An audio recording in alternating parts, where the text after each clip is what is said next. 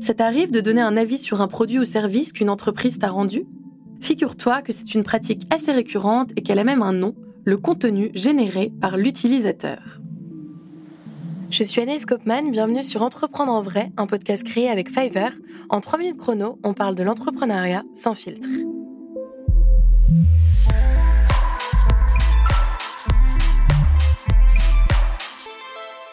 À partir du moment où un contenu est créé et diffusé par une personne non rémunérée pour le faire, on peut parler de contenu généré par l'utilisateur ou de User Generated Content ou du GC. Dans les faits, il suffit qu'un client ou fan témoigne à propos de ton entreprise ou marque et paf, ça fait de l'UGC. Son témoignage peut prendre la forme de photos, de vidéos, de posts sur son blog, d'un commentaire sur les réseaux sociaux de la marque ou encore d'une note sur une application. Et ce qui est magique dans l'UGC, c'est qu'en tant qu'entreprise ou qu'entrepreneur, tu peux parfaitement encourager les utilisateurs à communiquer sur ton produit ou service, et ce à un prix bien moins élevé que dans le cadre d'une campagne de marketing classique. Pour te donner un exemple, c'est ce qu'il s'est passé lorsque le géant Coca-Cola a sorti ses bouteilles personnalisées dans le cadre de sa campagne Partager un Coca-Cola en 2013.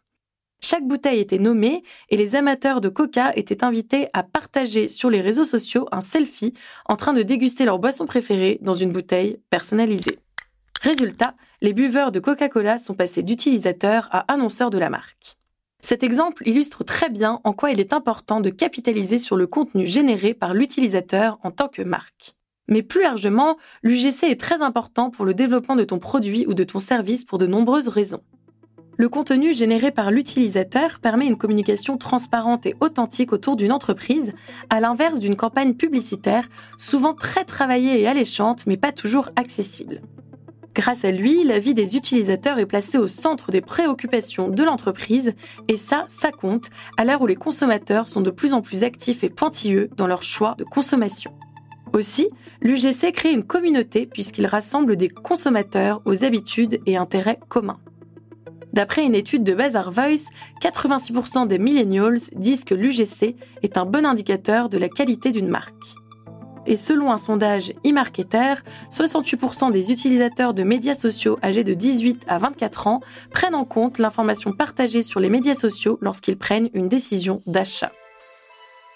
En conséquence, le retour sur investissement du contenu généré par l'utilisateur est élevé puisque d'après le site de l'agence de communication digitale 50A, les engagements de la marque augmentent de 28% lorsque les consommateurs sont exposés à un mélange de contenu marketing professionnel et de contenu généré par les utilisateurs.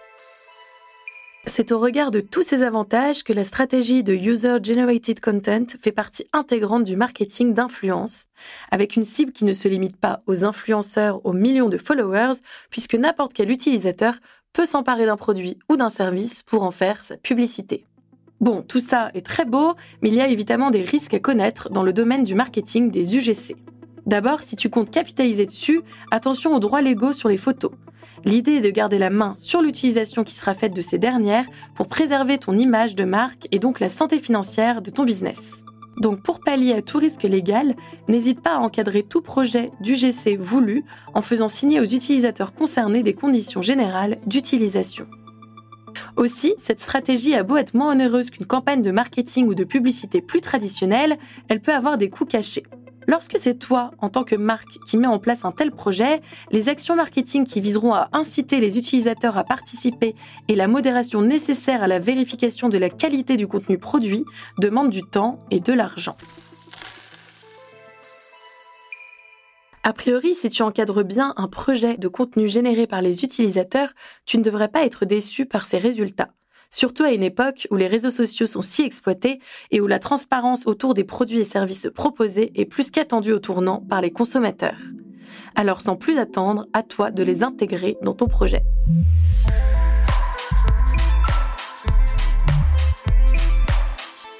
Entreprendre en vrai est un podcast Fiverr, la plateforme des services freelance aux entreprises en France et partout dans le monde. Il est écrit et présenté par Anaïs Kopman et produit par Bababam.